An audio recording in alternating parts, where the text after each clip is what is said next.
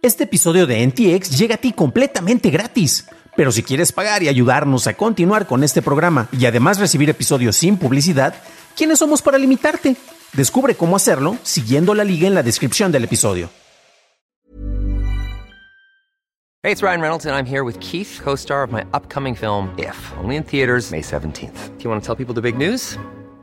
All right, I'll do it. Sign up now and you'll get unlimited for $15 a month in six months of Paramount Plus Essential Plan on us. Mintmobile.com slash switch. Upfront payment of $45 equivalent to $15 per month. Unlimited over 40 gigabytes per month. Face lower speeds. Videos at 480p. Active Mint customers by 531.24 get six months of Paramount Plus Essential Plan. Auto renews after six months. Offer ends May 31st, 2024. Separate Paramount Plus registration required. Terms and conditions apply if rated PG.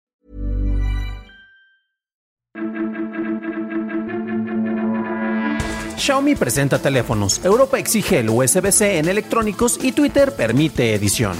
Estas son las noticias de Tecnología Express con la información más importante para el 4 de octubre de 2022.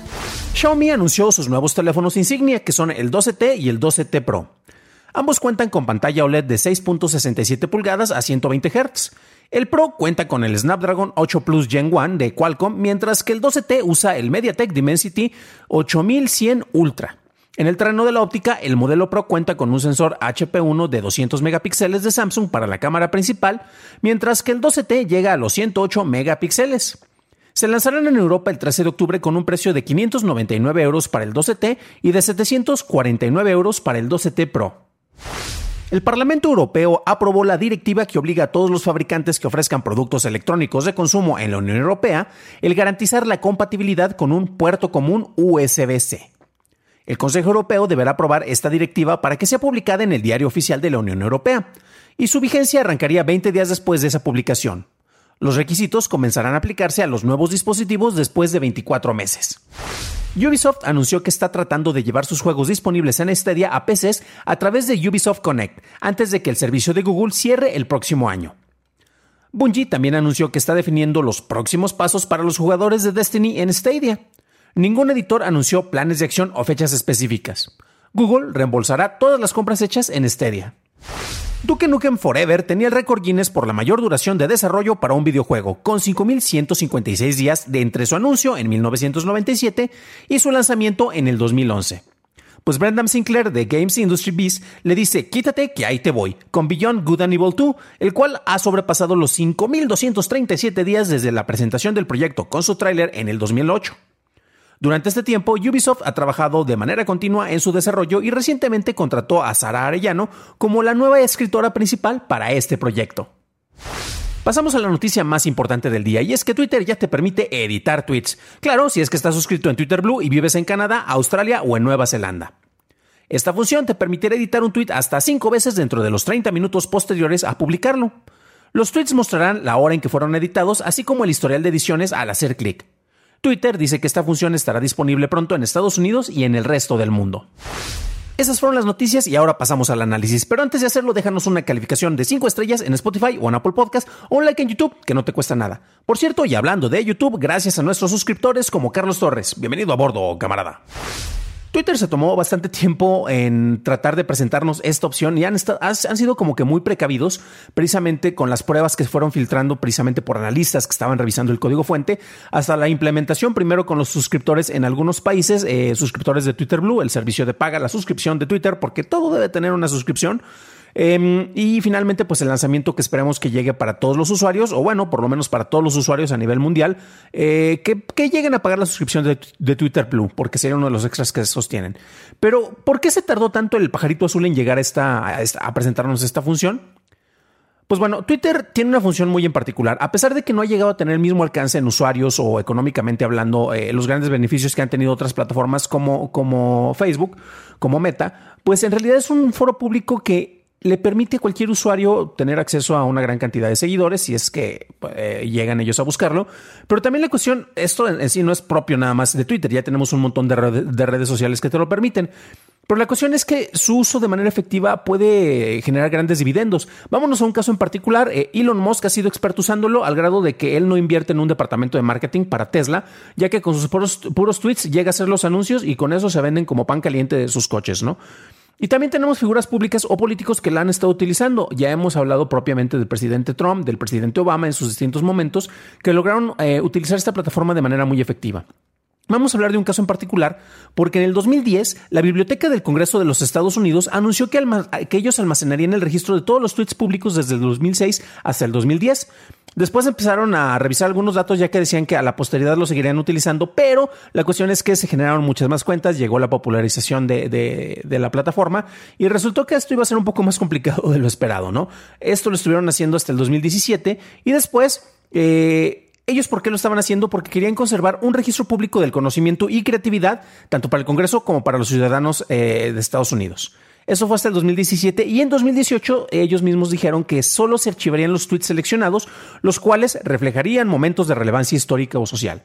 Esto es importante porque a final de cuentas aquí vemos el impacto que se tiene en la plataforma. Estamos viendo un discurso público, estamos viendo la participación, estamos viendo registro de noticias, de eventos y esto sirve precisamente para mantener este registro de una manera que dure a perpetuidad eh, o al menos a tanta perpetuidad como el registro de la biblioteca o la librería del Congreso lo permitan.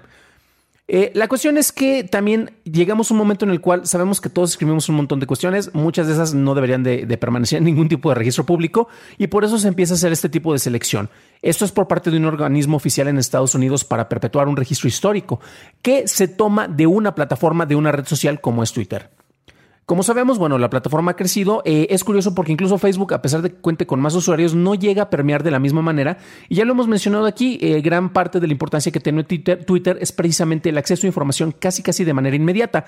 Al grado de que, por ejemplo, si se, empieza a escuchar una alerta sísmica, eh, antes de revisar a veces este eh, alguna aplicación que, se encargue de dar este tipo de notificaciones.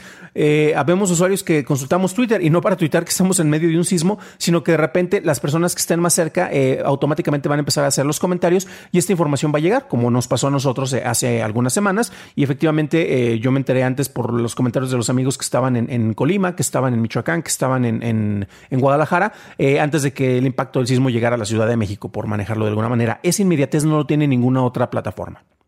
Y tenemos distintas figuras, ya les mencionaba, por ejemplo, Elon Musk, que honestamente, bueno, saben que yo tengo una visión muy en particular acerca de esta, de esta personalidad y muchos de sus comentarios honestamente sería como para que le quiten ya el, celular, para que no esté tuiteando, como lo que estuvo expresando recientemente sobre su propuesta para terminar con el conflicto de Rusia y Ucrania. Hay unas encuestas, hubo dimes y diretes y honestamente son cosas que no se deberían de mantener en el registro, aunque se entiende porque él es una figura pública que podría permanecer a perpetuidad.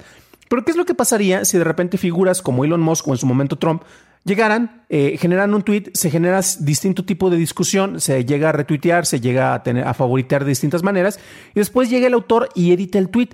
¿Cuál es el impacto que tendría esto precisamente con el registro público de una información? Esos son los detalles que se tienen en cuenta concretamente y por lo que Twitter se estuvo atrasando tanto con la implementación de la opción de, de los tweets. Estos son solo algunos de los factores que hacen que Twitter se haya tomado bastante tiempo en implementar todo esto. Y también es que estas ediciones pues te pueden permitir eh, publicar información falsa. Ya lo mencionaba ahorita. Si tú comentas algo, eh, es, es, retuiteado y después lo alteras para cuando una persona llegue a esa información y que ya fue editada, pues podrías estarle dando información que ya no es pertinente en este caso o que incluso pues estés este, provocando alguna especie de daño.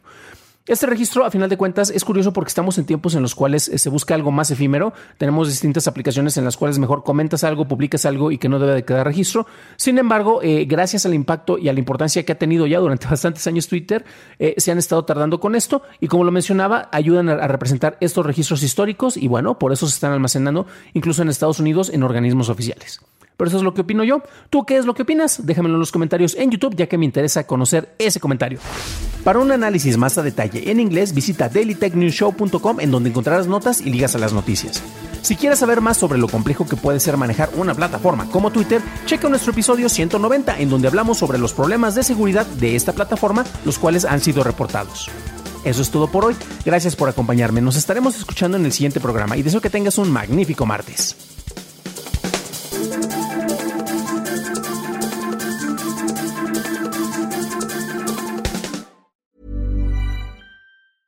If you thought the only way to get a more defined jawline with natural looking results was through surgery, think again. Juvederm Volux XC is a non surgical injectable gel filler that improves moderate to severe loss of jawline definition and can help you achieve natural looking results with little downtime. Even better, this improved definition lasts up to one year with optimal treatment. No maintenance required. Improve jawline definition for a smooth, sculpted look with Juvederm Volux XC. For important safety information and to find a licensed specialist, visit juvederm.com. That's J U V E D E R M.com. Not for people with severe allergic reactions, allergies to lidocaine, or the proteins used in Juvederm. Common side effects include injection site redness, swelling, pain, tenderness, firmness, lumps, bumps, bruising, discoloration, or itching. There's a risk of unintentional injection into a blood vessel, which can cause vision abnormalities, blindness, stroke, temporary scabs, or scarring. Talk to a licensed specialist to find out if it's right for you.